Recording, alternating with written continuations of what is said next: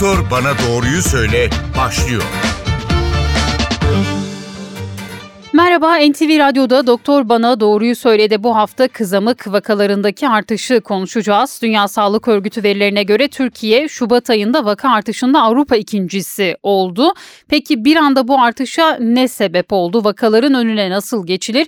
Bugün Türk Klinik Mikrobiyoloji ve Enfeksiyon Hastalıkları Derneği Başkanı Profesör Doktor Serap Şimşek Yavuz'a soracağız. Hocam hoş geldiniz yayınımıza. Merhaba, hoş bulduk. İyi yayınlar diliyorum. Teşekkür ederiz. Şimdi hemen soralım vakalar neden bu kadar arttı? Bu beklenen bir artış mıydı yoksa bir anda mı patlak verdi? Aslında şöyle pandemiden önce 2018-19'dan itibaren artış görmeye başlamıştık. Sonuçta hani özellikle aşının belli oranların altına düşmesi bu artışın nedeniydi açıkçası. Ama pandemi önlemleri nedeniyle kızamıkta 2020-2021'de gerçekten sorun yaratmadı. Ama pandemi önlemlerinin ortadan kalkmasıyla ve Pandemi döneminde yine özellikle normal çocukluk çağı aşılarımızda da bir miktar hani pandeminin getirdiği etki nedeniyle aksamalar da yaşanmasına bağlı olarak büyük olasılıkla hı hı. E, şu anda hani bu 2023 yılında özellikle işte ilk Ocak, Şubat, Mart gibi aylarda e, vaka sayılarında çok artış yaşandı. Biz İstanbul'da da gördük. Erişkinde de çocukta da vaka sayıları çok arttı gerçekten. Burada esas sorun tabii ki gene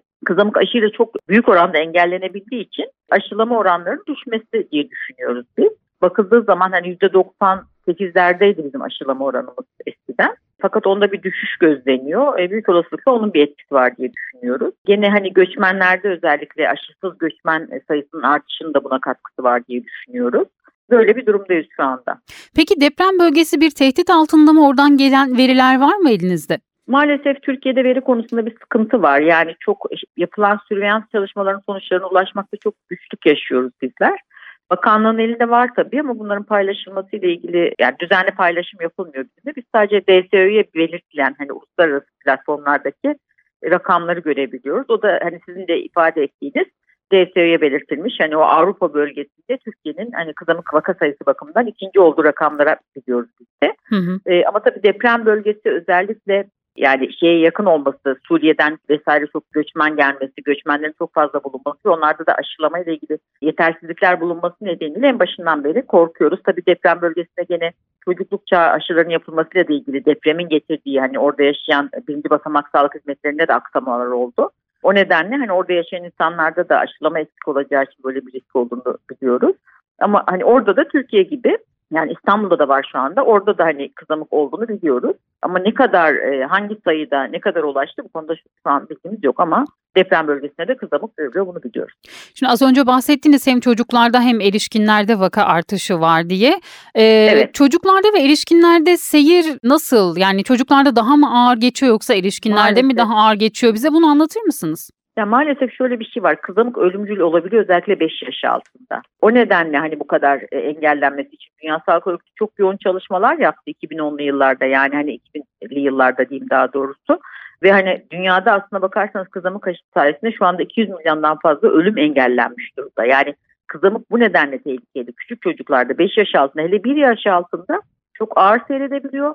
E, ölüme neden olabiliyor. Ek olarak da e, özellikle bir yaş altında olanlarda olmak üzere kızamık geçirenlerde 10 e, yıl içinde bir e, ağır e, beyni tutan bir tablo gelişebiliyor. Subakut sklerozan panelensefalit dediğimiz. Yani ve şöyle de bir iyi tarafı var. Aşısı çok iyi koruyor. Yani %90 üstüne bağışıklık sağlıyor ve ömür boyu bağışıklık sağlıyor. Ve insandan başka da bir kaynağı yok. Yani aslında toplumdan eradike edebilmek çok kolay kızamı. Aşı oranlarını sürekli yüksek tutarsanız. Fakat hem pandemi sırasında birinci basamak hizmetlerin aksaması hem de aslında Covid döneminde bir e, aşı karşıtlığı ile ilgili tereddüt yaratacak insanların kafasında bir takım insanlar çalışmalar yaptı. Bunlar da bazı insanların kafasını karıştırdı. Bu yönde etkili çalışmalarla bu aşının çok güvenli ve faydalı olduğunu açıklayacak şekilde aşı çalışmalarını hızlı yapmamız gerekiyor. Şimdi Covid döneminde en sık karşılaştığımız durum aşı olduk ama Covid de olduk. O zaman aşının ne faydası vardı diyenlerdi. Evet. Şimdi aynı şekilde kızamık aşısı olup e, kızamık geçirenler de var. Aşı olduk ama hastalığı da geçirdik diyenler de var. Aşının buradaki etkisini bize anlatır mısınız? Aşı yani olanla olmayan kızamık, arasındaki fark nasıl? Kızamık aşısı COVID aşısına göre semptomatik hastalık geçirmeyi de çok büyük oranda engelleyen bir aşı. Yani %90 üstünde koruyuculuğu olan bir aşı ve çok uzun süreli etkisi kalıyor. Kızamıkla COVID'in etkeni SARS-CoV-2 çok farklı virüsler. Dediğim gibi kızamıkta kalıcı bağışıklık yani aşıyla çok uzun yıllar çok aşılandıktan sonra çok uzun yıllar geçirme oranı çok çok düşük. Yani aşılı kişileri büyük oranda koruyor. Ama Covid öyle değil. Sürekli değişen bir virüs olduğu için kızamık değişen bir virüs değil. O nedenle rahatsız. Hani bir kere aşıladıktan sonra rahatlıyoruz. Hı hı. Ama Covid sürekli değişiyor. Yani herkes çok yakından gördü onu. Sürekli değiştiği için e, aşıları da bir süre sonra değişmesi gerekecek. Grip de öyledir. Ama kızamıkta şans virüsün çok değişmemesi nedeniyle elde ettiğimiz bağışıklığın kalıcı bir bağışıklık olması ve e, uzun etkili devam etmesi. Hı. Dolayısıyla biz mesela kızamı çocukluk çağında iki doz yaptıktan sonra bir daha yapmıyoruz. Kimseye bir daha böyle bir aşı yapmıyoruz. Ama Covid de öyle değil. Covid'in etkisi e, ya da grip de öyle değil. Her ikisinde aşının etkinliği virüs çok değiştiği için tekrar yapılması gerekiyor. Dolayısıyla kızamıkta sürekli aşılama ihtiyacı olmayan böyle bir aşı var elimizde.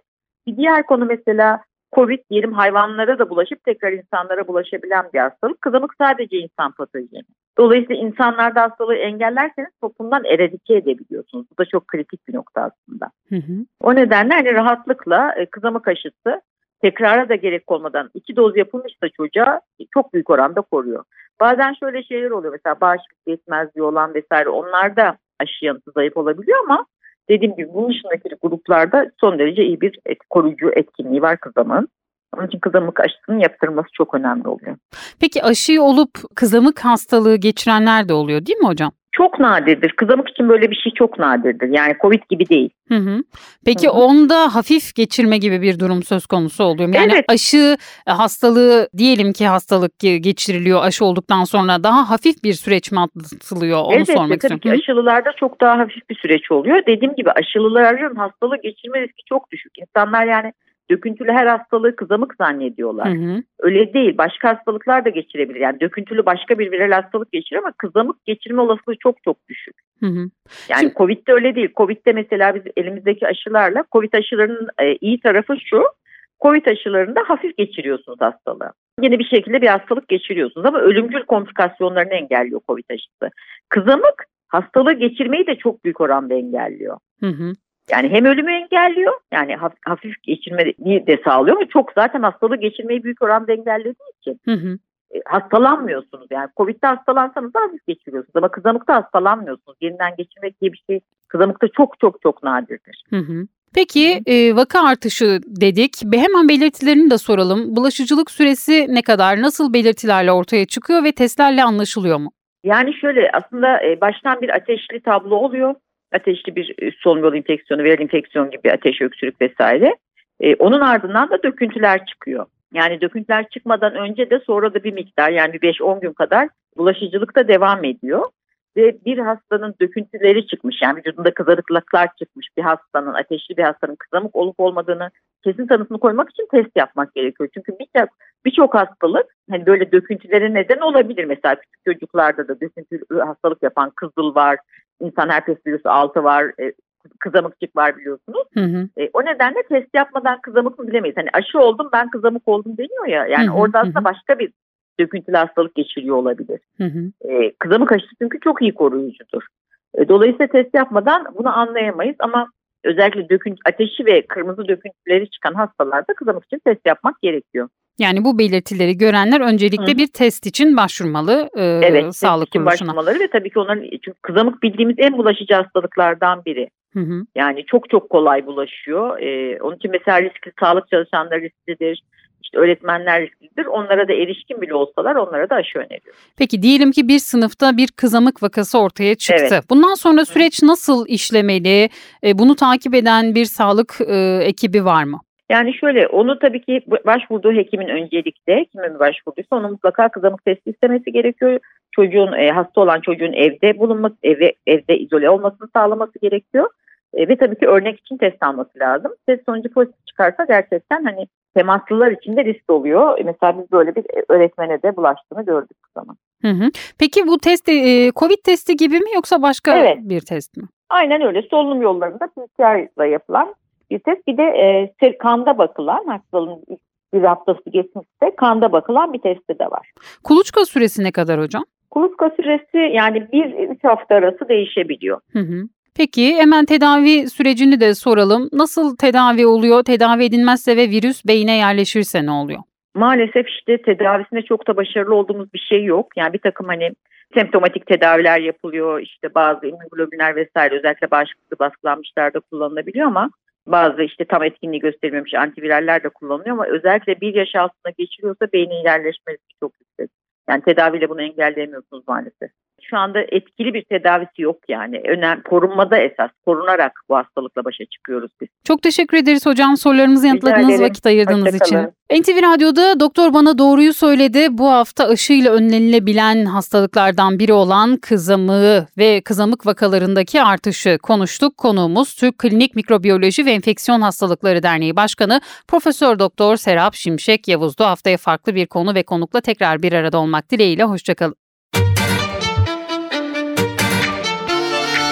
Doktor bana doğruyu söyle.